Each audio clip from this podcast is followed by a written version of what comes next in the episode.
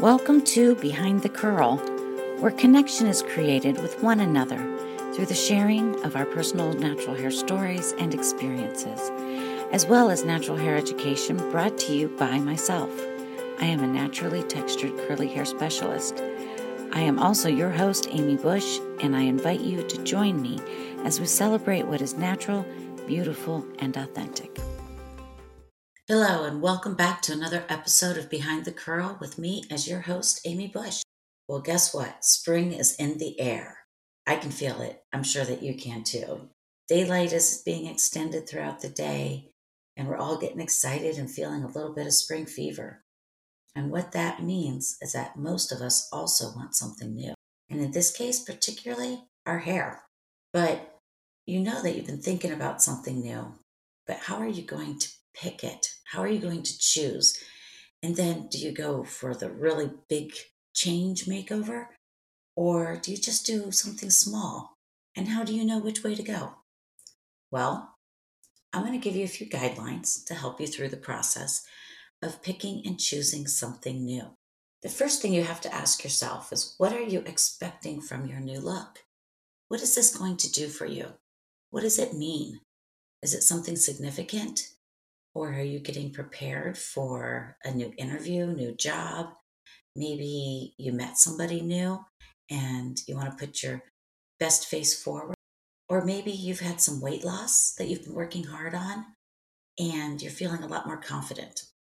So it's all dependent upon what it is that you are looking for, getting something new and a new change. Now, the other thing is, is you have to think about is how well do you adapt to change? Some people have no problems with it. You can do something completely different and it's not even going to faze them.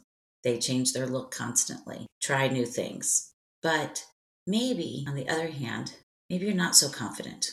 And maybe it takes you a while to get used to change, even if it's good. So you have to really think about that when you go in to speak with your hairstylist. Because if you're a little bit more on the cautious side, you might want to take things in little steps so maybe you might go a little shorter with the face framing or take a couple inches off. Or maybe if you haven't had layers, maybe just do some light layering versus going all out and taking all that length off and getting a lot of lift and changing that shape. And then what are your fallbacks or safety nets? Are you a tucker? Do you have to tuck behind your ears? Is that kind of a security thing for you? Or if you don't know what to do with your hair that day, do you need to rely on pulling it back into a ponytail or maybe up into a bun? Are you going to be confident that if you can't do that and it gets taken away, the ability to fall back on those uh, habits, are you going to be comfortable?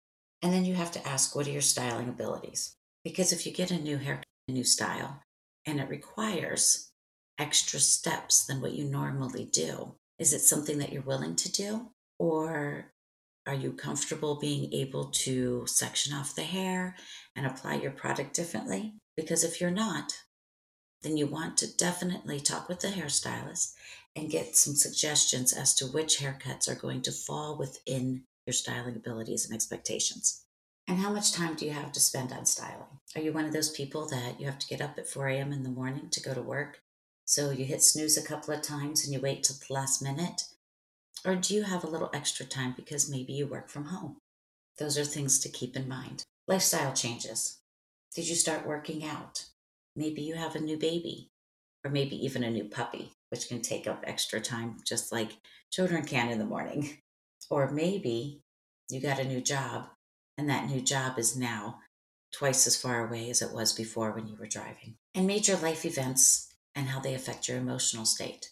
This goes into thinking about why you want to change and how big of a change should you make. If you're feeling that you are in a bit of a fragile state, then it may not be a good idea to take that risk and chop it all off. Could possibly have some regrets the next day. And then you have to think about will the new haircut support your curls? Because if you have two ABC hair and your curls don't start but a few inches or several inches down from your scalp, and you decide to go and get that pixie. you have to understand that you no longer will have your curls because you have cut above the curl line. Now, if you're okay with that, then go on out with the pixie and then let it grow back out and have your waves and curls come back. But if you're going to miss the wave and the curl, then know that how short you cut your hair with the two ABC curls, that's going to depend on how they fall and if they're still there. Same goes for very tight, very curly, very kinky hair. If there's a lot of spring and a lot of retraction in the curls, and you get it cut shorter, it may even look shorter than you were intending. The other thing you need to think about is the density. How thin or how thick is your hair? Some haircuts don't do very well with super thick hair. They don't lay the same, it doesn't move the same. It's too much bulk, too heavy. Same with very thin hair. With very thin hair, you might not get the bounce or the spring or the fullness of a cut that you're expecting and when you're looking at a picture. So try to find pictures of haircuts that are depicting the type of hair that you currently have. And then maintenance. When you think of getting something new, now you have to say, what is the maintenance on this going to be? And then you have to find out, does that fit into your schedule or even your budget? Because if you had longer hair and you were used to going three or four months between haircuts, and now you have to go in every four to six weeks, that's going to take more time out of your schedule, as well as you'll be spending more money. So, if those are thoughts that are factors that are going to be important to you, then thinking about the type of haircut that you're getting and that maintenance is going to have to play into some of that thought process. And then, lastly, what insecurities may you have? facial features, body structure, your age, things that you view as imperfections, but also what are the features that you have that you love?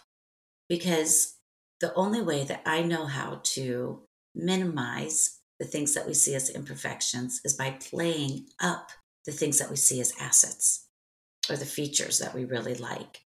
So, you know, if you feel like your forehead is too large, then having softness and framing is going to take that away, but it'll bring more focus to maybe your eyes and your cheekbones.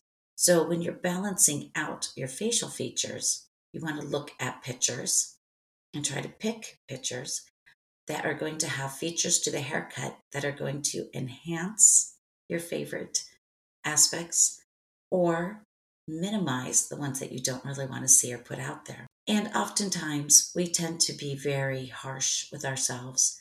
We're our biggest critics. And when we look in the mirror at ourselves, we don't see ourselves the same as our friends and loved ones do. And when they look at us, they see us very differently. Things that we might see as an imperfection or an eyesore, they may actually look at and see as a positive thing, or maybe they see it as unique and beautiful. So when you're talking with your friends and your family, ask them what they think are some of their favorite things about you, some of your favorite features. What makes you beautiful? What makes you unique and makes you you? And then that way, as we are looking at ourselves, maybe we can see what they see and what is beautiful. Well, I hope this gave you some ideas and some inspiration as you are thinking about getting that something new. These are all questions that I think about when I'm speaking with my clients when they want to go with something drastic or maybe not. But kind of by diving in a little deeper and getting these answers helps us to find that haircut that we're looking for and with no regrets. Much curl love. Thanks for joining me again today, and I look forward meeting up again next week.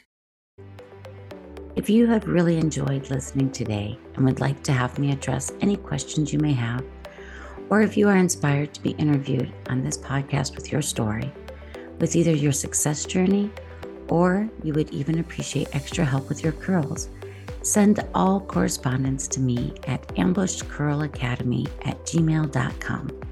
I would love to add your voice and inspire other listeners. Now, I have an opportunity that is special for all of you that are hairstylists, or maybe you are not, but you know a hairstylist. And if you were inspired by what you heard and seeking to expand your curl education, I would like to invite you to visit the Ambushed Curl Academy website. There you will find my online curl education course I created in order to inspire other hairstylists. If you have any questions, I can be reached at ambushedcurlacademy at gmail.com, and I would love to hear from you. Thank you for joining me today. It has been a pleasure to have this opportunity to celebrate natural curls with you. And until we meet again, love your curls and embrace the natural beauty that is uniquely you.